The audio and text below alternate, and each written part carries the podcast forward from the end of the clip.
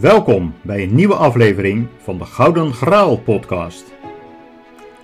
Om erachter te komen wat je gelukkig kan maken in je werk, spreken we vandaag Evelien Veenman.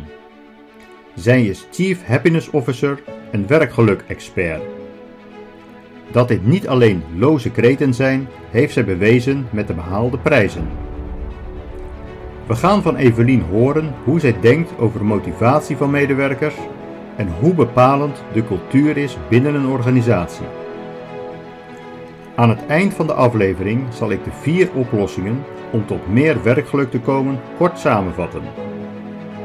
Tot slot de opmerking dat dit interview is opgenomen voordat het coronavirus Nederland gedeeltelijk heeft stilgelegd. Nu veel luisterplezier bij het interview met Evelien Veenman. I feel like a lion. I'm so strong. Bring me the legacy. I'm so fun. Feel like my mind. Goedemorgen luisteraars. We zitten vanochtend in het HNK. Het nieuwe kantoor heb ik net van Evelien Veenman gehoord. We zitten hier echt eh, midden in de moderne nieuwe economie eh, zou je kunnen zeggen. Het is een soort verzamelgebouw. Maar misschien kan jij er zo Evelien nog wat meer over vertellen. De locatie waar we hier in, eh, in zitten. Evelien is Chief Happiness Officer. Er staat verder nog in haar bio op, op LinkedIn werk geluk expert, keynote speaker en finalist HR Talent of the Year 2017-2018. Nou, toen we elkaar een paar maanden geleden contact kregen, toen dacht ik gelijk van nou, dat is iemand die wil ik in mijn, in mijn podcast hebben. In de Gouden Graal podcast ben ik op zoek naar de passie, de motivatie van, eh, van mensen. Ik denk nou, als er iemand is die daar mij meer over kan vertellen en onze luisteraars, dan moet dat Evelien zijn. Dus bedankt voor het eh, accepteren van de uitnodiging. Graag gedaan. Ehm, misschien nog goed om even te beginnen, de, de locatie waar we hier zitten. Want je vertelde net al in ons voorgesprekje dat je hier wel vaker komt. Ja, ja, en wij hebben hier voor, bij het vorige bedrijf waar ik werkte, Experius, eh, hebben we hier ook een paar jaar een, een ruimte gehuurd. En het is inderdaad een kantoor-verzamelpand. En op de begane grond en eerste verdieping zijn er eigenlijk centrale plekken waar je als flexwerker ook heel makkelijk kan zitten. Eh, dit is bij mij om de hoek. En dit is nu de derde week dat ik als ZZP'er werk. En voor mij dus ook een handige plek om naartoe te gaan, eh, om met mensen af te spreken of voor mezelf te werken. Eh, ja, dat je ook eh, niet alleen thuis eh, hoeft te werken. Ja, nou dat is wat dat betreft echt wel de, de nieuwe economie. Zeker. Overal als we maar een mobiele telefoon, een, een laptop bij ons hebben, dan Dan kan je aan de slag. kunnen we aan de slag inderdaad. Nou, je noemde net al eventjes dat je onlangs geswitcht bent van, van baan, van werkgever. Dus daar komen we zo ook nog wel eventjes op terug. Ehm, ik zag onlangs op je LinkedIn ook voorbij komen dat je bij Radio 1 eh, te gast was als spreker. Nou, vandaag bij de Gouden Graal podcast. Nou, eigenlijk het logische vervolg is dat volgende week CNN dan eh, op, op de stoep staat. Eh, het, het wordt alleen maar groter en mooier wat dat betreft.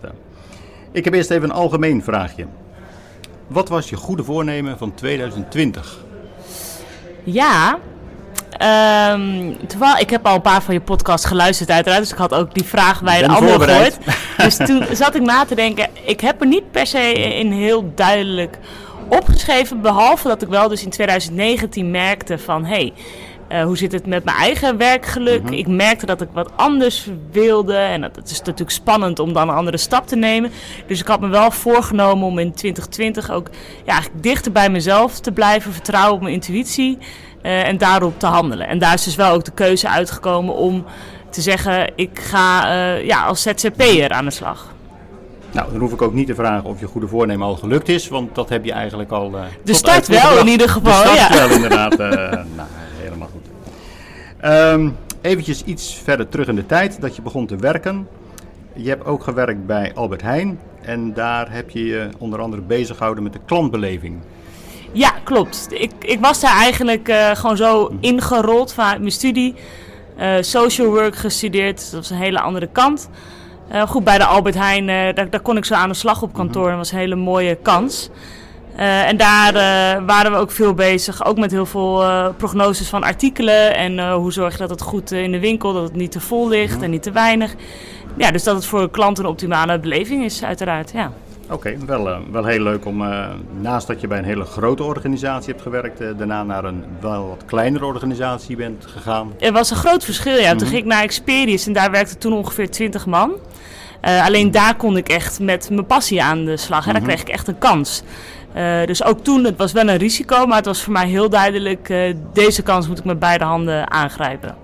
En Experius, ehm, het is een ICT-bedrijf. Kan je kort vertellen wat zij doen? Ja, Experius eh, maken webshops. Dus hè, de online winkels. Eh, en eh, is ieder jaar groeit Experius eigenlijk heel erg hard. Nu ik daar dus weg ben gegaan, dus vier jaar later, zit ze op 65 eh, man en vrouw. Eh, ja, en daar zit dus iedereen eh, om ervoor te zorgen dat er hele mooie webshops eh, worden gemaakt. En de insteek van Experius was ook altijd al het zijn van een great place to work. Dus eigenlijk ook. En natuurlijk dat de klant ook een hele fijne eh, plek heeft goed geholpen wordt. Maar ook dat het voor de medewerkers echt een fijne plek is om te werken. Ja. Nou, wat dat betreft is dat wel eh, gelukt, denk ik, gezien de resultaten die, eh, die je daar behaald hebt met uh, Experius. Je bent twee keer op rij in de top 5 van de beste workplaces in Nederland Ja, gekozen en in de top 3 van het vitaalste bedrijf. En jouw functie was daar Chief Happiness Officer. ja, Nou, de eerste vraag is natuurlijk, wat doet een Chief Happiness Officer? Ja, goede vraag. Eh, ik moet wel allereerst direct erbij zeggen, het wisselt echt per organisatie. Het is een hele nieuwe functietitel, dus je ziet ook echt bij verschillende organisaties dat die anders wordt ingevuld.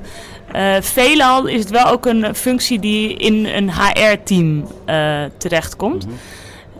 En bij mij was het dus ook, ik ging ook alle sollicitatiegesprekken doen, onboarding. Hè, dus ook veel HR-taken. Maar de focus van, van Chief Happiness Officer is wat mij betreft dat het echt gaat om persoonlijke aandacht voor de medewerker. Goed luisteren, in gesprek gaan. eh, en ja, voor zorgen voor eigenlijk een, een optimale cultuur op de werkvloer. Want ik neem aan, je zat daar ook in het, eh, in het MT, of misschien noemen ze dat daar eh, anders. Nee, ja, bij, bij Experience wordt er gesproken van zelfsturende teams. En wordt er ook geen managers gesproken en ook niet van een MT.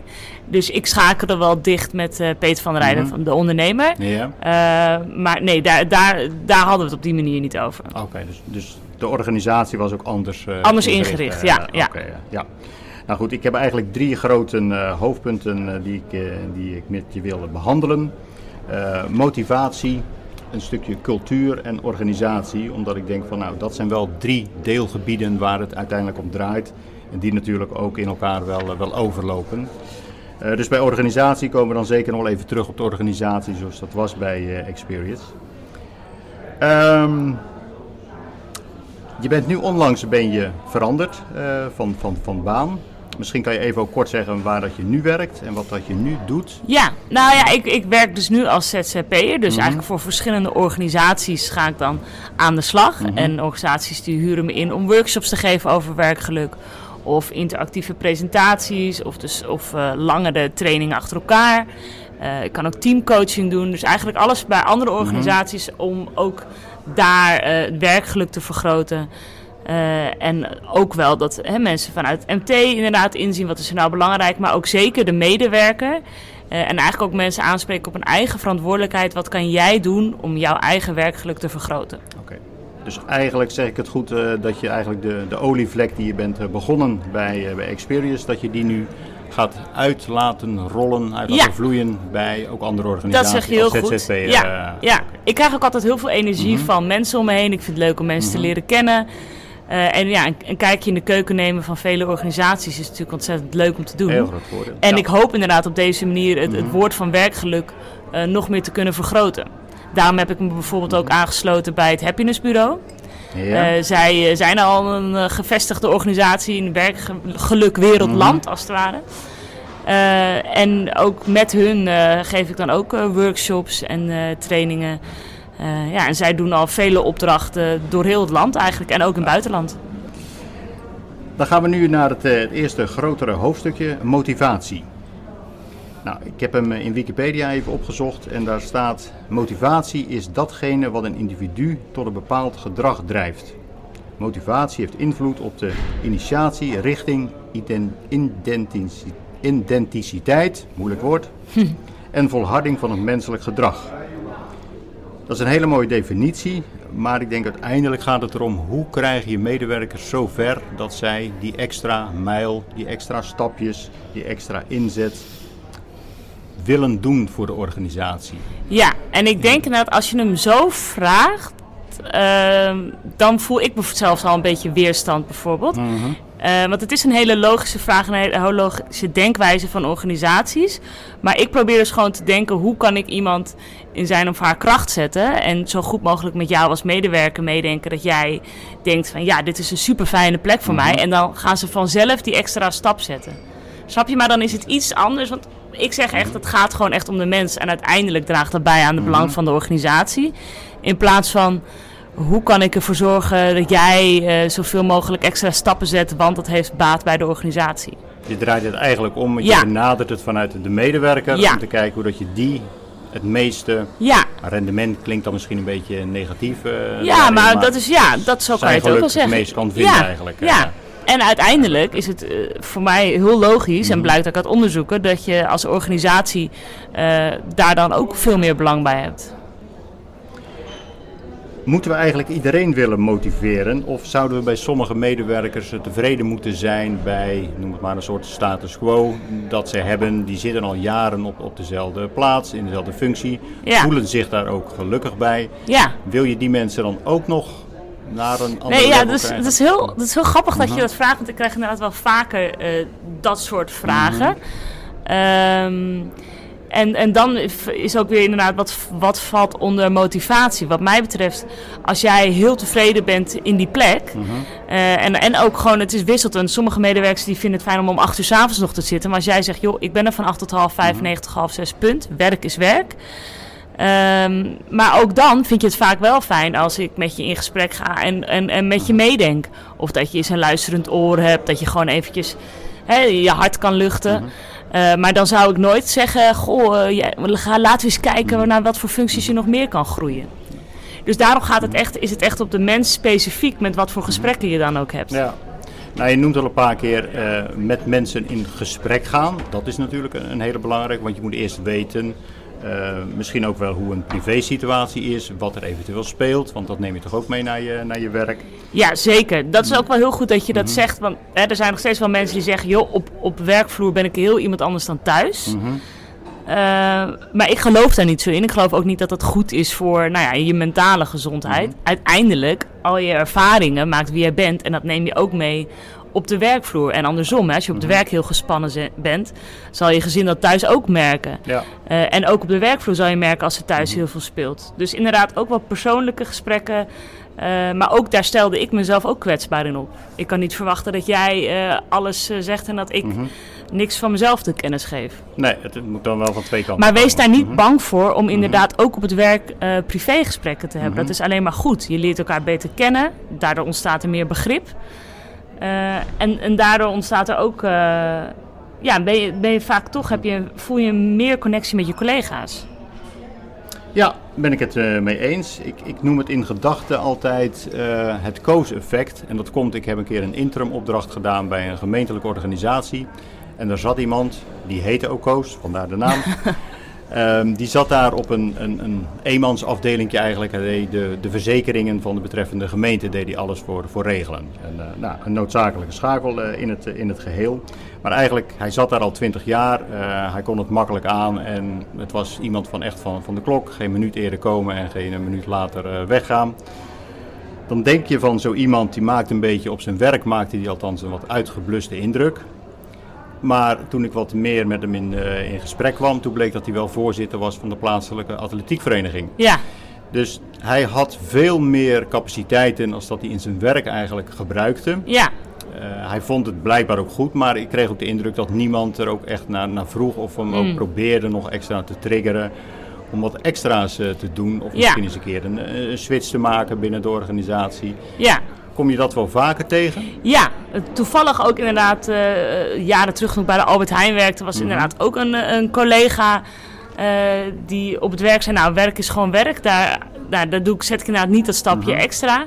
Eh, en daarnaast was hij voetbalcoach en deed hij een hele hoop andere dingen.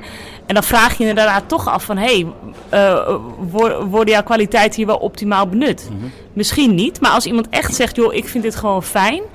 Uh, dan is het natuurlijk ook goed. Dus ik vind niet per se dat er een goed of slecht in zit. Uh, wat wel leuk zou kunnen zijn, ook in het geval van met de atletiekvereniging, hè, kan je zo iemand eens een kliniek laten geven bijvoorbeeld. En want dan mm -hmm. zien de collega's ook een hele andere kant van hem. Dus je kan ook kijken los van echt werkinhoudelijk, wat zou iemand eens kunnen doen als diegene dat ook zelf wil. Dat hij uh, ja, die kennis die hij ook heeft kan delen met de anderen op het werk. Ja, ja. Maar het begint inderdaad met mensen in, in gesprek komen om ook inderdaad hun privésituatie uh, wat beter te leren kennen voordat je dit soort uh, ja. zaken kan, kan aanpakken. Ja, eigenlijk, klopt. Ja. Dus communicatie is wel een, een hele belangrijke. Ja, heel belangrijk. Het klinkt altijd heel simpel, -hmm. communicatie, maar ja. toch uh, blijkt zo vaak ook in de organisaties dat het daar misgaat. Hè? Of dat mensen zich niet durven uit te spreken, of niet weten hoe of bij wie moet ik zijn. Ja, ja. dus dat is heel belangrijk. Zie je nog een verschil in de motivatie tussen hoog en lager opgeleide mensen? Uh, nou, ik vind dat ook lastig. Zeg, ik zou niet zeggen dat ik daar dat ik een, een uh, expert daarin uh, ben. Maar als ik gewoon kijk in de loop der jaren. Uh, nee, maar ik vind ook dat je ook, ook qua generaties, hè, er wordt heel, ook heel veel over millennials gezegd. Uiteindelijk zijn we gewoon allemaal mens. Mm -hmm. Willen we allemaal gehoord voelen, gewaardeerd. Uh, en wil je het idee hebben, als ik morgen op mijn werk kom, dan uh, uh, lever ik een nuttige bijdrage. Dus ongeacht welke opleiding je hebt gedaan, welke functie je hebt, of je een millennial bent of welke generatie dan ook. Als jij denkt, joh, ik kan morgen net zo goed niet naar mijn werk komen, niemand zal het doorhebben, dat is voor niemand fijn. Nee, dat klopt. Ik heb ook onlangs dat boek gelezen, The Bullshit Jobs. Ik weet niet of dat je die, die kent. Een Amerikaan en die heeft er wel een, een mooi verhaal van, van gemaakt om zijn boeken te kunnen verkopen. Maar die schreef ook dat een, een, best een hoog percentage van medewerkers, die gaat eigenlijk een, een soort zinloos bestaan op hun werk leiden zijn. Uh, ze voelen niet dat zij ook een toegevoegde waarde hebben voor, het, uh, ja. voor de organisatie. En dat vind ik heel erg. Dat is heel erg. Ja, ja maar ik denk als je dat te lang doet, mm -hmm. hè, kan dat ook veel stress veroorzaken. Uh, dus uiteindelijk, en dat is denk ik de kunst bijvoorbeeld ook voor hele grote organisaties, waar je een hele hoop kleine afdelingen ook hebt moet je altijd iedereen wel. Uh, hoe, hoe zorg je er dan voor dat iedereen het gevoel heeft: wij dragen bij aan dat grotere doel? Ja, dat moet je tastbaar zien te maken. Ja. Denk jij dat je iedere medewerker kunt, uh, kunt motiveren? Ik denk bijvoorbeeld als je een baan hebt als, nou laten we een voorbeeld noemen, je werkt in een, een slachthuis. Je bent daar de medewerker uh, van die de dieren moet, moet slachten. Een, een zwaar en ja, nou niet echt een heel in eerste instantie misschien een heel zinvol beroep. Nee, maar dan, ik denk dat je dan dus gaat kijken van wat is voor iemand uh, zingeving. Als, mm. als je, als, wie weet vindt diegene het wel heel fijn omdat hij weet, uh, ik zorg ervoor dat er uh, vlees in de schap -hmm. ligt waar mensen van eten en weer groot en sterk van worden als het ware. Dus ik -hmm. denk wel bij alles, ook een vuilnisman, ja, die houdt de straten schoon. Uh, daar heb je ook filmpjes van, van iemand die dat altijd zingend en vrolijk doet bijvoorbeeld. Ja. Dus aan ieder beroep daar zit sowieso altijd een vorm van zingeving in. Ik vind ook niet het een uh, beter dan het ander.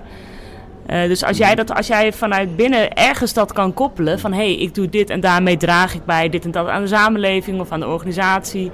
Uh, of ik maak altijd een praatje met een bepaalde oudere buurvrouw die anders maar eenzaam is en die wordt daar blij van, omdat ik dan weer langs rij ja, op die manier, dus je kan het in een hele hoop dingen vinden. Dus ja, ik denk uh, ook in een uh, slachthuis uh, of in iedere andere fabriek. Maar dan, ga je, dan heb je andere gesprekken. Ja. Ik, ik vind het wel mooi dat je zegt inderdaad het woordje zingeving. Ehm, ik zag een, een, foto een paar jaar geleden van toen nog president Obama. En die was in, in Houston bij het Space Center, waar ze de, nou ja, met, met de raketten zeg maar, bezig zijn. En dan had hij een, een praatje met een, met een schoonmaker. En toen vroeg hij aan die schoonmaker van, wat doe je hier? En toen vertelde die schoonmaker van, ik help mee om mensen veilig de ruimte in te sturen en weer terug te laten komen. En dat is natuurlijk een antwoord wat eigenlijk wel een hele diepere betekenis heeft. Want ja. die man is schoonmaker op dat complex. Maar toch weet hij, heeft hij het gevoel dat hij met zijn werkzaamheden bijdraagt aan de hele missie van het Space Center. Ja, en daarmee, dat maakt je dagelijkse werkzaamheden -hmm. dan heel anders. Ja. Ja, ik vind dat ook super mooi. Ja. Zou eigenlijk iedere organisatie niet zo'n soort simpele missie moeten, moeten hebben, zodat je eigenlijk iedere beslissing daarmee samen laat, uh, laat hangen? Ik denk wel dat dat mooi is, ja. Want bij genoeg organisaties, grote organisaties, aan een team dan vragen: hè, wat, is, wat is de missie van jullie Mhm. organisatie of de visie? Dan zie je elkaar aankijken van: oh ja, eh, wat was dat Mhm. ook alweer? Of is dan, dan is het een heel ingewikkeld verhaal. Ja, als, als een hele hoop mensen dus zich daar helemaal niet aan kunnen verbinden, ja, dan, dan, dan eh, sla je de plank mis. Ja. En had je het gevoel bij Experience dat dat gelukt was om iedereen van die... Nou, ik denk wel dat het goed is om. eh, dat, ja, dat denk ik zeker. Maar wel wat goed is om te weten: het is niet. eh, ook net zoals werkgeluk. eh, of mensen motiveren. Het is niet iets wat je kan bereiken en dan zit je daar en dan is het gewoon klaar. Dus het is echt iets waar je altijd je iedere dag gewoon voor moet inzetten. Maar ik denk zeker de, de, de binding met, met de organisatie en waarvoor Experience voor staat. en met elkaar. Dus, dus is echt wel een hele sterke cultuur. Dus ik zou zeker zeggen dan, het, het is gelukt, maar het is dus wel iets waar je altijd hard voor moet inzetten. Eh, en zoals vertrouwen en veiligheid, hè, dat is eigenlijk de basis als je het hebt ook over werkgeluk binnen een organisatie. Of binnen iedere relatie zou je ook kunnen zeggen. Ja. Eh, maar dat is echt iets waar je dagelijks mee bezig bent. Het duurt heel lang voordat je vertrouwen opbouwt. Hè, en ik kan eh, een paar vervelende opmerkingen tegen jou maken. Of jij wilt bij mij terecht en ik zeg nee, ik heb er geen tijd voor. En ik, en ik, ik breek het zo weer af. Dus Ja. het is wel echt iets waar je gewoon altijd mee bezig bent. Met elkaar. Geloof jij in de cultuur die bij sommige organisaties heerst eh, door het verstrekken van bonussen, dat je de motivatie kan verhogen? Ehm, ja, dat is grappig. Ik, want ik weet dat we we hebben zeker bij sales georganiseerde organisaties heb je dat natuurlijk meer. Ik kan me zeker voorstellen dat dat mensen motiveert op individuele basis. Hè, wat wel ook blijkt uit onderzoeken, bijvoorbeeld steeds een hoger salaris of hogere bonussen. Uiteindelijk draagt dat niet bij aan iemands werkgeluk. Want je raakt gewend aan dat geld erbij. Hè? Dat wordt weer jouw nieuwe standaard. En het draagt zeker niet bij aan de teamrelatie. Want dan, dan wordt het toch meer ik-ik. Want ja, ik, kan wel ik werk wel met jou samen, maar ja, ik wil toch liever die bonus dan dat jij hem krijgt. Dus je gaat dan wel meer haantjesgedrag krijgen. Dus ik snap dat het in, in sommige organisaties zo georganiseerd is. En ik kan me zeker voorstellen dat het werkt op individueel eh, medewerkers te motiveren. Niet op lange termijn. Eh, maar ja, ik denk dus dat het afbreuk doet aan, eh, ja, aan het teamgevoel. Zou het dan niet beter zijn om één target voor de bonussen voor alle medewerkers af te spreken en zeggen als we een x-percentage, bijvoorbeeld klanttevredenheid eh score behalen, Ja. dan krijgt iedereen of een percentage of een bedrag. Ja, bijvoorbeeld. Waarbij ik ook wel weer denk, dat zijn wel dingen waar ik denk dat altijd gedoe over is. Ik denk dat je dat als organisatie nooit 100% goed kan doen. Kortom, omdat er gewoon eh, zoveel mensen zijn en zoveel meningen. Maar dat lijkt mij een betere oplossing dan individuele bonussen, dat wel ja. Want je noemde net al eh, heel eventjes, ehm, bonus heeft ook te maken met, het, eh, met salaris. Ehm, hoe lang denk jij dat een gegeven salarisverhoging over het algemeen werkt? Is dat iets waar mensen een jaar later nog steeds... eh, Nee, dat, dat effect is dus maar heel kort. Wat ik ook zei, je raakt gewoon eh, gewend al heel snel weer aan het salaris wat je hebt. En of je, of je zet het opzij of je geeft het gewoon meer uit. Dus het geeft even een. Eh, het geeft wel even een gevoel van ook een boost. En een korte wel, oh ja, ze eh, eh, laten op die manier hun waardering zien. Maar dan is het wel weer snel klaar. Dus als een organisatie denkt, ja, we doen het supergoed, we bieden hele hoge salarissen, waarom zijn mensen nou niet tevreden? Dat gaat uiteindelijk om veel meer. Dat zit echt in dat stukje, wordt er naar mij geluisterd? Weet ik wat ik moet doen om mijn werk goed te doen? Hè, dat is een hele belangrijke vraag, want in veel organisaties, heel veel mensen weten dat niet. Wordt waardering voor mij geuit? Eh, ja, heb ik een fijne band met mijn collega's? Heb ik het idee dat ik een nuttige bijdrage lever? Dus dat zit hem in hele andere dingen. Dat zijn dingen waarom mensen blijven bij een organisatie. Niet vanwege een salaris. Want je noemt net het woordje waardering al. Dat is Ja. eigenlijk ook heel makkelijk om te geven. Heeft ook weer mee. In de vorm van communicatie is het in, eh, in twee, drie zinnen kan je het uitspreken. Ja, Heb je het gevoel dat we dat voldoende doen over het algemeen? nee, helemaal niet. Nee, ik heb zeker het idee dat we dat weinig doen.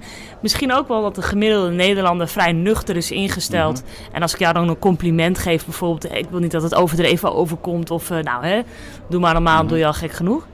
Bij kinderen zie je dat we dat heel veel doen, hè? positieve bekrachtiging. En dan, naarmate we ouder worden, op de Mhm. een of andere manier vergeten we dat. Terwijl iedereen vindt een complimentje heel fijn. Maar als ik iedere dag zeg, wat heb jij een leuke trui aan? Ja, dan ga je dat op een gegeven moment... Nee, meer, eh, precies. Dus nee. het moet Mhm. wel eh, ook weer oprecht zijn en ook eh, het liefst een beetje inhoudelijk. Maar ik denk zeker dat we dat met elkaar allemaal veel meer zouden kunnen doen. Want het voelt goed om te geven en het voelt ook goed om te krijgen. Het tweede hoofdstuk wat ik aan wil snijden, het eh, cultuuraspect in organisaties. Ja, Cultuur is iets wat je, je kan het opschrijven, proberen op te schrijven, maar het is eigenlijk een, een ongrijpbaar eh, iets. zeg je goed, ja. Ehm, hoe belangrijk is het binnen de organisatie? Heel belangrijk. Maar inderdaad, wat jij zegt. eh, soms willen mensen van mij daarin ook een soort van de gouden tips. Maar het Mhm. is ongrijpbaar en het kan zo door je vingers heen glippen. En het is iets waar je met z'n allen eh, er voor elkaar inzet. Eh, ik was een keer naar een seminar van Covey and Culture. En daar was ook wel een goede one-liner, vond ik. Eh, iedere keer als jij je mond open doet, draag je bij aan cultuur. Maar ook iedere keer als je je mond dicht houdt. Hè? Dus als je dingen slikt en niet uitspreekt. Dus eigenlijk in mijn rol ook maakte ik mensen er continu van bewust wat jouw bijdrage is aan de cultuur op de werkvloer. Hè, vind jij het heel vervelend dat iemand altijd te laat komt? En in ons geval heb je geen managers waar je dan naartoe, toe- naartoe zou lopen, maar ook in iedere organisatie. Waarom spreek je diegene er niet op aan? Neem hem even apart, zou ik zeggen. Doe het niet voor de hele groep. Hè. Je gaat niet iemand eh, voor lul zetten, om het zo te zeggen. Maar je kan wel mensen op aanspreken op dingen die je zelf niet prettig vindt. En vraag, goh, waarom doe je dat eigenlijk? Eh, ja, we hè, weet dat dat binnen onze organisatie niet past. En zo maak je dat te kennen. Maar ook dus die waardering uiten. En als jij het belangrijk vindt eh, dat we met elkaar successen vieren. Nou ja, da- daar, iedereen ja, draagt daar een steentje aan bij. Dus cultuur is echt iets wat mensen ook binnenhoudt bij een organisatie of wegduwt. Geloof jij in het, eh, in het, het Google-model, noem ik het dan maar eventjes, waarin eh, de medewerkers één dag per week vrij met ideeën bezig mogen zijn die zij interessant vinden, waardoor ze denken van, daar kunnen we in de toekomst binnen deze organisatie nog wat eh, mee gaan doen. Ja, nou ja, ik geloof daar zeker wel in. Omdat, ehm, hè, wat je nu ook, wat vaak mensen durven niet meer gewoon te vervelen of uit het raam te staren. En soms als je een lange autorit maakt, eh, dan kom je ineens op ideeën bijvoorbeeld. Dus ik denk zeker om mensen die headspace te geven door middel van zo'n dag in de week, dat daar eh, briljante ideeën uit kunnen komen. Maar ga je het weer zo kaderen als van je hebt zoveel uur en daar moeten zoveel productieve projecten uitkomen. Eh, dat werkt niet. Dus geef mensen dan ook echt die vrijheid, zou ik zeggen, om die uren in te vullen zoals zij dat eh, willen, zodat ze op die geweldige ideeën komen. Ja. Dus dat, daar is ook weer een stukje vertrouwen wat je aan je medewerker geeft. We zitten, heb ik het gevoel, wel eens een beetje in een soort rat race. Eh, eh, ik las pas in schatting eh, dat er in 2030 één op de vier medewerkers met burn-out klachten thuis zullen zitten. Heb je het idee dat- dat... het steeds erger wordt? Of heb je de kan, zie je ook wel dat er bepaalde ontwikkelingen Nou, zijn? ik zie zelf wel, maar goed, dat is natuurlijk ook misschien in het stukje waarin ik zit, maar dat er steeds Mhm. meer organisaties echt aandacht hebben voor werkgeluk. Mhm. Eh, waar ik even nog duidelijk wil zeggen, dat gaat er niet om dat je dus altijd gelukkig moet zijn om het werk. Maar het gaat om die persoonlijke aandacht. En juist ook dat je dat eerlijke gesprek hebt met elkaar. Juist ook over de dingen die minder fijn zijn. En dat lucht op en dat draagt dus bij aan je Mhm. werkgeluk. Ehm, dus ik zie wel dat er meer aandacht voor is. Maar ik zie ook, en dat ervaar ik zelf ook wel eens, hè, de, de vaart waarin alles gaat. Eh, en we willen, eh, en je wilt een goede carrière. Je moet ont- tegenwoordig ontzettend je best doen. Wil je als 20 en 30er een huis kunnen kopen Mhm. bijvoorbeeld. Sociale contacten zijn heel belangrijk. Eh, nou, je hebt een hobby's eh, wat je in je vrije tijd nog doet waar je ook weer veel Mhm. tijd aan besteedt. Eh, en alles bij elkaar kan je van hot naar her rennen. Ehm, ja, en dat maakt wel eh, dat ik denk, ja, daar moet je op letten. Ik probeer zelf bijvoorbeeld max twee avonden in de week af te spreken met familie en vrienden. En die andere avonden gewoon thuis, rustig. Of ja, dat ik gewoon tijd heb om... Ontspannen. Ja, om te Mhm. ontspannen. De, en, maar dat... eh, mensen denken ook wel eens, hey, ik doe, alleen, ik doe al, allemaal maar leuke dingen. Waarom ben ik nou gestrest? Ja, omdat je ook Mhm. gewoon avonden of dagen moet hebben waarbij je zo min mogelijk doet. Ehm, ja, dus ik zie het nog steeds wel als een... eh, ja, ik vind het wel een schrikbarend iets ook, hoe- hoeveel mensen zo'n burn-out eh, krijgen. En het idee hebben, ook dat fear of missing out, FOMO, ik weet niet of je dat ook Ja. kent. Da- dat maakt dat mensen ook heel erg denken, maar ik moet bij die verjaardag aanwezig zijn. En daar, wat, wat vinden mensen anders van mij? Eh, ja, en ik probeer altijd te zeggen, laat dat gewoon los. Blijf dicht bij jezelf. Ehm, ja, en, dan, en leef jouw le- leven zoals jij dat wilt. Hè. Vul dat zelf in. Ehm, maar ja, ik weet ook zelf wel, zo makkelijk is het allemaal niet. Nee, maar het werk speelt natuurlijk ook wel een, een rol daarin. Want Ja. ook op het werk heb ik het idee wel dat organisaties ook wel steeds meer gaan vragen. Ja, Ik bedoel, als Ja. we alleen al kijken naar de, de bereikbaarheid. Bedoel, Tegenwoordig is het heel normaal als je nog een, een e-mail om 6 uur s avonds eh, verstuurt. eh, Ja. En de volgende ochtend om 8 uur is er nog niet gereageerd. Ja, maar ik heb dus wel het idee, als ik kijk naar een paar jaar terug en Mhm. nu, dat wel dus steeds meer mensen zeggen: nee, ik heb mijn werkmail niet op mijn eh, mobiel of mijn laptop. Als Mhm. je belt, is leuk, maar ik neem niet op. Dat zijn mijn avonduren. En aan de ene kant, wat, wat ik ook wel weer mooi vind van meer het flexibele werken. Dat ja, soms zit ik wel dus misschien om 8 uur s'avonds nog mijn mail Mhm. te doen. Eh, maar dan ga ik dus eh, om, om 10 uur of om 11 uur pas naar, naar het werk toe. Of mensen die, hè, steeds meer mensen die wel thuis Mhm. werken of op andere plekken. Dus dat flexwerken, dat geeft je wel ook meer vrijheid en meer rust. En dan is het niet zo erg dat, het, eh, dat je de ene keer wel s'avonds mee bezig bent. Maar, dat, maar trek dat dus wel Mhm. recht. Ja. Want eigenlijk gaat dit ook een stukje over het ehm, vertrouwen en controle aspect. Als Ja. ik dat een soort weegschaal zie. Als je inderdaad zegt natuurlijk van eh, ik bepaal wat meer mijn eigen werktijden. Ik, ik beantwoord dat mailtje nog wel om 8 uur, maar dan ga ik eh, de volgende ochtend eerst, eh, eerst even naar de sportschool. Ja, Dan moet de, de manager, de werkgever, de, ja de, teugels loslaten. Die moet dan de teugels. Ja, loslaten en ja. vertrouwen dan, dan hebben Ja. dat het werk wel, wel goed Klopt, komt, dus dat moet je. En mhm. ik snap wel dat, dat managers of, of leidinggevenden dat spannend kunnen Mhm. vinden. Maar ik zou zeggen, probeer het eens. Eh, want ik denk echt dat je er veel meer voor terugkrijgt. Hè. Als ik jou aanspreek Mhm. op jouw verantwoordelijkheid ook. En ik geef jou die vrijheid. Mhm. Dan, eh, ja, echt, echt de meerderheid van de mensen die, die, nou ja, zoals ik het heb gezien om me heen. Die ervaart dan wel, die maakt daar geen misbruik van. Want jij voelt je ook, eh, het voelt heel goed dat jij dat vertrouwen krijgt. En dat wil je niet beschaden. Ehm, en ik denk inderdaad dat het heel gezond is dat je in de ochtend dan kan zeggen: joh, ik ga nu lekker sporten. Eh, en dan kom ik wat later. Of bijvoorbeeld in plaats van dat we met z'n allen in de ochtend in die spits zitten en ook weer terugrijden. Goh, ik werk eh, tot half tien thuis en dan rijd ik die kant op. Want dan rijd ik maar een half uur in plaats van dik een uur. Klopt, en toch als ik dan kijk naar de, de fileberichten s ochtends en s avonds. Is het eh, toch niet veel Is het toch niet veranderd. En Nee. we hebben steeds meer moderne technologiemiddelen. Ja. We kunnen overal kunnen we, kunnen we inloggen, een stopcontact en wifi en we kunnen overal ons werk doen. En toch denk ik dat het echt het thuiswerken of het overal kunnen werken is niet echt doorgebroken. Ik denk wel, kijk, om bepaalde gewoontes of gedachtepatronen, hè, dat duurt zo lang voordat je dat kan doorbreken. Ook voor organisaties en gewoon voor individuen. Eh, dus ik denk dat het nog wel even duurt, maar dat dat in de toekomst echt nog veel meer gaat komen. Je hebt ook steeds meer grote organisaties waarbij heel veel mensen buiten de deur werken. Die hebben geen eens genoeg bureaus eh, binnen.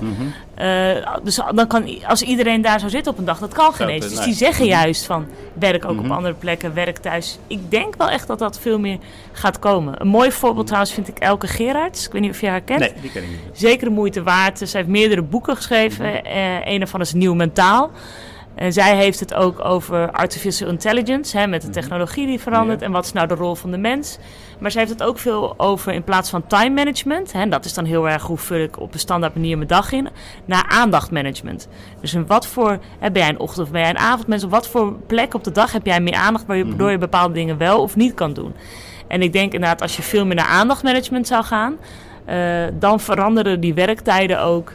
Ehm, ja, en dan, dus ik denk gewoon dat het, het heeft ons heel lang geduurd voordat we dat zo hebben ingedeeld. Eh, en het gaat ook gewoon weer duren voordat die nieuwe werkwijze echt wordt omarmd. Ja, ik, ik, vind het nog te langzaam gaan eigenlijk. eh. Ja. Ja, ja, is ook zo. Maar ja, dat, dat, ik denk ook dat dat tijd nodig Mhm. heeft. Ik denk, als we afspreken, laten we hier over vijf jaar nog een keer zitten, Mhm. dan kan de situatie heel anders zijn.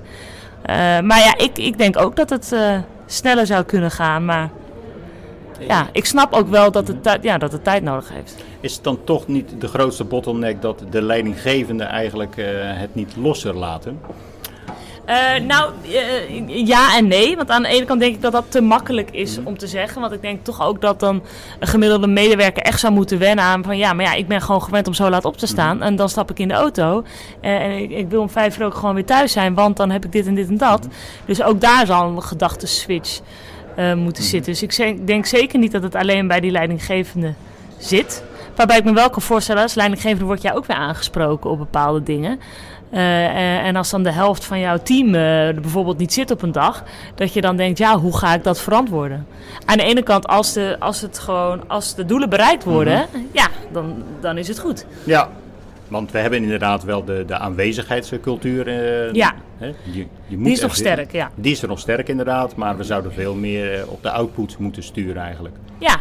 ja, en ook, dat heeft ook eens dat stukje autonomie. Hè? Dus laat mensen dat eh, op hun eigen manier eh, invullen. Ehm, ja, maar je ziet al wel echt een verschil als ik kijk naar vier jaar terug, toen ik begon als Chief Happiness Officer en nu. Er zijn al zoveel meer organisaties eh, ermee bezig. Eh, in het begin, als mensen ook op verjaardagen hoorden, hoorden van mijn functietitel, dan was het van, nou ja, laat maar weten als je een keer een serieuze baan hebt.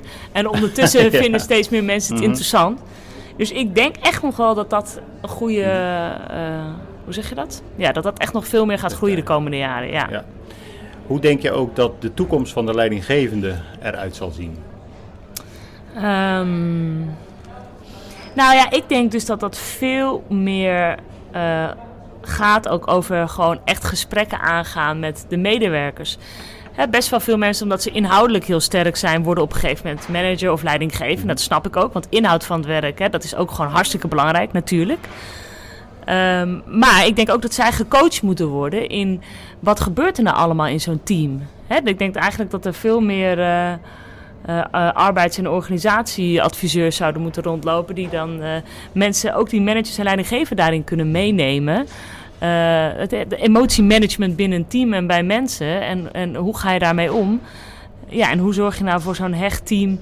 Dus los van de resultaten, al het andere wat erbij speelt. In de topsport bijvoorbeeld gebeurt er al heel veel. Hè? Teams die zijn niet alleen maar bezig hoe, iedere dag hoe kunnen we als beste voetballen. Maar ook hoe zorgen we dat het vertrouwen groot is. En dat we elkaar goed kennen en dat we flexibel zijn. Maar die zijn met een hele hoop andere dingen bezig om optimaal te functioneren. En, en je ziet op het werkvloer dat heel vaak ook alle overleggen. eh, en als we dan wel eens een teamdag hebben, dat het dan allemaal nog over werkinhoudelijk gaat. In plaats van ja, die teambuilding eh, met elkaar aangaan. Ja, want eigenlijk zouden ook de leidinggevenden zouden zich kwetsbaarder op moeten, moeten durven Ja, te stellen. Dat zeg je heel goed. En, ik, en ik, wat, ik hoor veel mensen die vinden dat toch eng. Of denken dat dat afbreuk doet aan hun professionaliteit. Ja. En ik denk dat dat helemaal niet zo is. Ik denk juist als we dat gewoon meer met elkaar durven te doen, dat het zoveel oplevert. Maar dat is sowieso natuurlijk ook in, hè, in de samenleving en ook op Instagram, als je dan de perfect life verkondigt, daar zie je ook wel steeds meer mensen die zeggen, eh, als ze een rotdag hebben gehad of de moeilijke dingen die er ook spelen. Is ook een stukje kwetsbaarheid. eh, Ja. ja, zeker weten. eh, ja. Je vertelde al, je deed in je, je vorige functie naast de Chief Happiness Officer toch ook wel een, een stukje HR-werkzaamheden. Waar keek je dan voornamelijk naar als je sollicitanten op bezoek kreeg? Of dat die wel bij de organisatie pasten? De cultuur? Ja, en in eerste instantie, natuurlijk kijk je ook wel hè, naar iemands cv. Maar op zich probeer ik dat verder direct naast me te leggen. En in, in het eerste gesprek vond ik vooral belangrijk dat ik dacht... Hey, kan ik met iemand daadwerkelijk echt een connectie maken? En heb ik een beetje feeling wat voor een persoon jij bent? En heeft diegene een duidelijk beeld wat voor een organisatie wij zijn? Eh, want natuurlijk kijk je, past iemand bij de organisatie? En ook bij de, de werkzaamheden die hij of zij moet uitvoeren. Eh, maar wij als organisatie moeten ook bij die ander passen. Dus soms als je in zo'n eerste gesprek al duidelijk hebt dat je denkt... hé, hey, iemand heeft een heel verkeerd beeld van de organisatie... dan zette ik dat ook gewoon recht. Dus ik deed geen sales pitches in die zin. Ook al wilde ik soms iemand heel graag hebben... maar het was duidelijk dat diegene iets heel anders wilde... of in een andere organisatie beter tot zijn recht zou komen... eh, dan zei ik dat ook gewoon heel eerlijk. Dus ik probeerde voornamelijk iemand gewoon prettig te laten voelen... Eh, niet zo heel eh, stijf allemaal, gewoon in een fijne ruimte zitten ook. Nou ja, en al babbelend met elkaar erachter komen van zou dit een wederzijdse match, match kunnen zijn? zijn, Ja. ja. En keek je dan naar het team waar dat die persoon in moest komen te werken, voornamelijk of dat die een beetje hetzelfde was als de mensen die al in het team zaten? Of keek je ook wel eens van, nou, het zou best wel eens goed zijn als we in dat team net een wat andere ik- gedachten gaan ja, aan ik karakter trekken? probeer dat wel te voorkomen, Mhm. inderdaad, dat je een team hebt met allemaal dezelfde types. Want Mhm. in, in één zin zou het, in zekere zin zou je kunnen zeggen dat werkt fijn samen. Maar juist die verschillende ideeën, dat werkt ook wel weer fijn om tot een oplossing te Mhm. komen. Dus je kijkt inderdaad wel van, hé, hey, wat zijn aanvullende competenties of kwaliteiten bij degene die er al zitten. Ja. Hoewel je dan ook weer moet kijken dat het weer niet eh, te veel buiten de pas zou gaan lopen. Want dan zou die misschien... Ja, één ja ding- uiteindelijk Hm? waren wij wel een organisatie die ook zeiden van... joh, we, vinden gewoon dat het heel belangrijk dat we het fijn vinden om samen te werken. Hè, het zijn van een great place to work vinden we belangrijk. Dat er goed werk wordt geleverd. Dat je leergierig bent, eh, gemotiveerd, eh, durft vragen te stellen en ook durft te falen. En, en daar, naar dat soort dingen keken we als we met iemand in gesprek gingen. Eh, en waar we ook altijd op letten, hire for attitude, train for skills. Dus echt, we keken voornamelijk naar iemands houding. Beeldt iemand graag? Zit die motivatie er? Mhm. Eh, en dan kunnen we die skills ook wel, eh, daar kunnen we wel aan trainen. Ja. Ja, skills kan je altijd trainen. Ja. Geloof jij in de jaarlijkse functioneringsgesprekken? Zeker bij de wat grotere organisaties is dat nog een, een vast Ehm, ritueel. Nee, niet zoals die inderdaad ja, van oorsprong in vele organisaties nog ingedeeld is. Zeker niet als dat, dat jaarlijkse gesprek is het enige gesprek is wat je hebt als medewerker. Eh, want vaak wil je dan toch voornamelijk weten, nou ga ik nou nog een beetje omhoog in mijn salaris of niet? Dus al het andere Mhm. wat er omheen wordt gezegd, dat, dat- daar luister je misschien wat minder goed naar. Ehm, en ik denk voornamelijk dat dat eh, ook gewoon zonde is. Ja, als organisatie verlies je daar heel veel mee. Ik zou zeggen, ga veel vaker in gesprek. Ik had zelf hè, één keer in de twee weken met iedereen een bila. Mhm. Eh, maar het zou ook al heel mooi zijn als iemand één keer, eh, in, in- één keer in de maand of één keer in de drie maanden een gesprek had. Met gewoon met hoe, hoe zit jij erin? Hoe vind je het nog? Wat vind jij dat wij beter kunnen Mhm. doen? Ook gewoon dus je gesprekken los van, van beoordeling of eh, salaris. En ik zou het ook gek vinden als iemand na één keer in het jaar pas hoort eh, hoe diegene het doet of niet. En dat je dan pas te horen krijgt bijvoorbeeld dat je eigenlijk helemaal niet goed functioneert. Als het goed is had je dat al lang te horen Had je dat al gekregen. lang moeten horen. eh, Ja, ja. Volgende hoofdstukje, en ook een hele belangrijke. Hoe dat we de organisatie inrichten.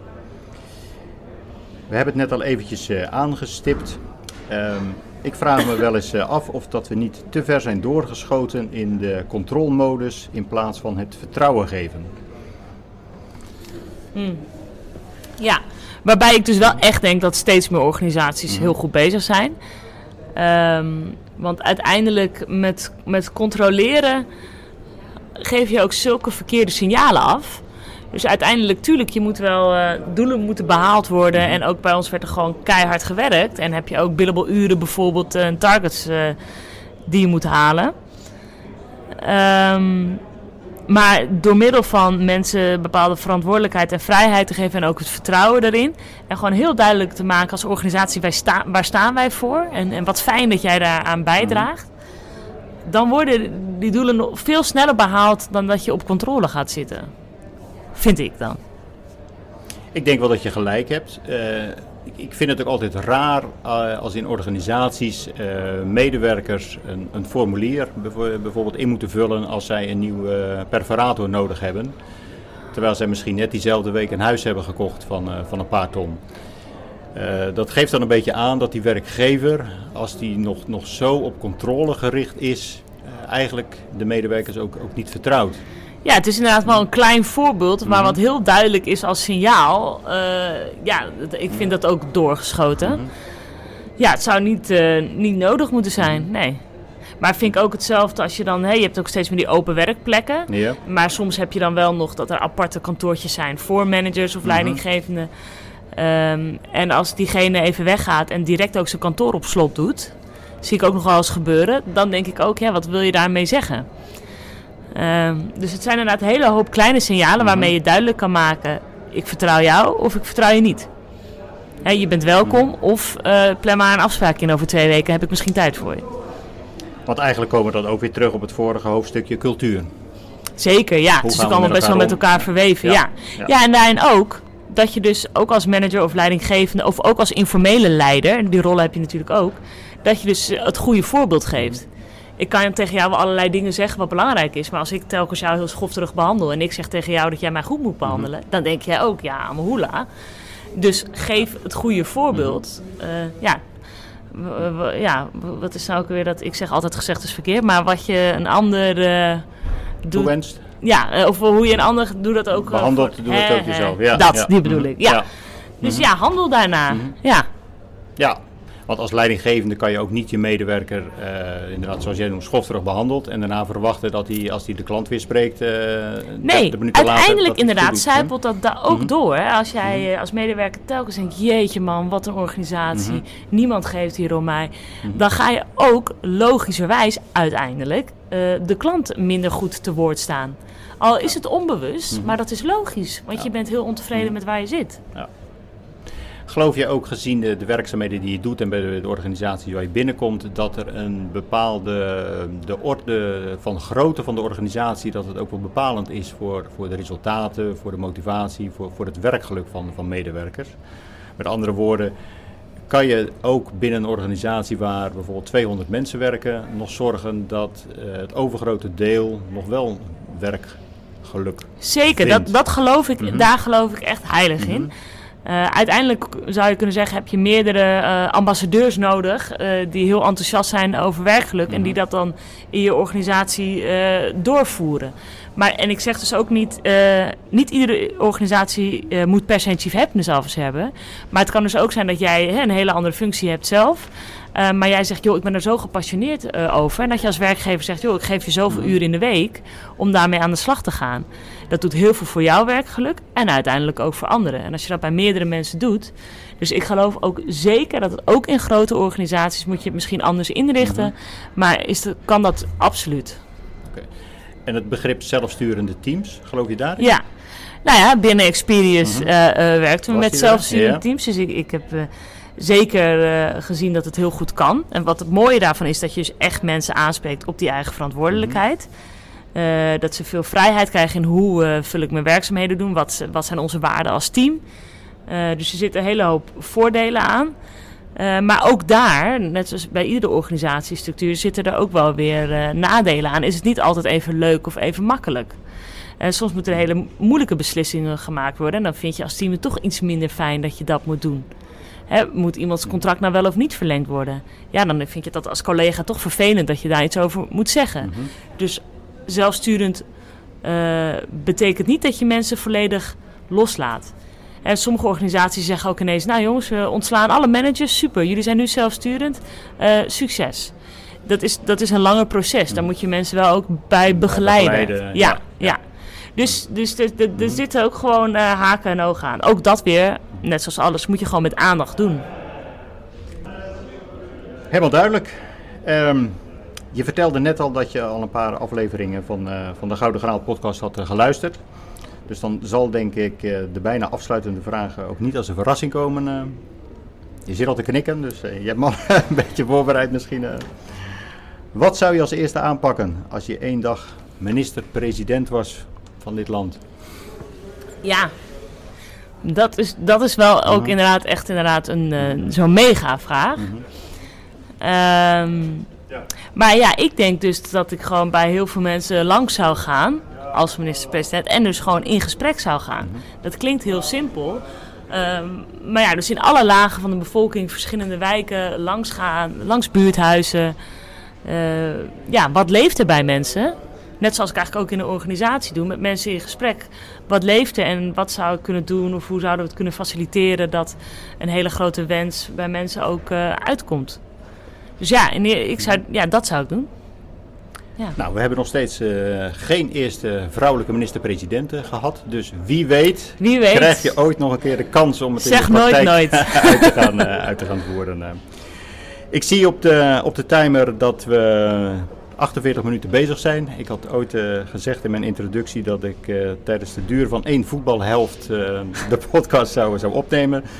Dus we zitten al wat in, in de blessuretijd. Ik weet ook dat je een drukke programma hebt, maar ik vond het in ieder geval een heel inspirerend gesprek. En ik ben benieuwd wat je allemaal nog in de toekomst voor ons in petto hebt. Dus ik, Ja. ik blijf je ook zeker volgen en wie weet kunnen we nog eens een keer rond de tafel gaan, eh, Ja. gaan zitten. Daar maken we een jaarlijkse podcast van. Een jaarlijkse dan, podcast, eh, eh, ja. ook prima inderdaad. eh. Ja, bedankt voor het leuke gesprek. Mm. Eh, ja, en ik hoop op deze manier inderdaad nog meer mensen inspireren om ermee eh, aan de slag te gaan. Hij komt online, dus dan eh, staat die, is die wereldkundig en kan iedereen ervan eh, genieten. Super, Dankjewel. yes.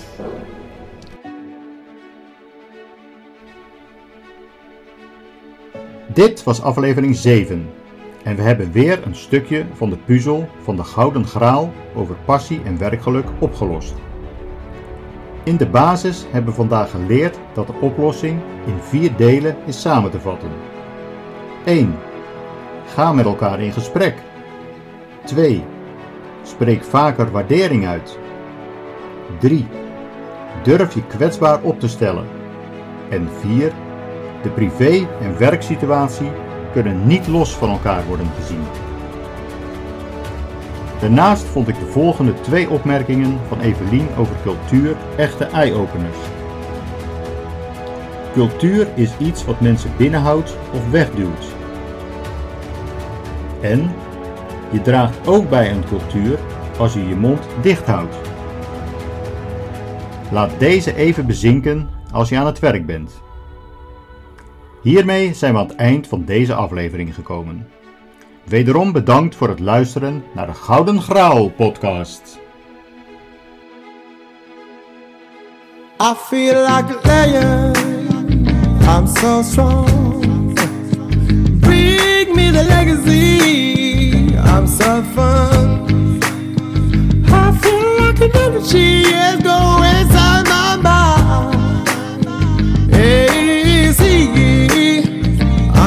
fun. Come on, let me breathe. Ah, come on, let me breathe. Yeah, come on, let me breathe. Let me breathe. I'm no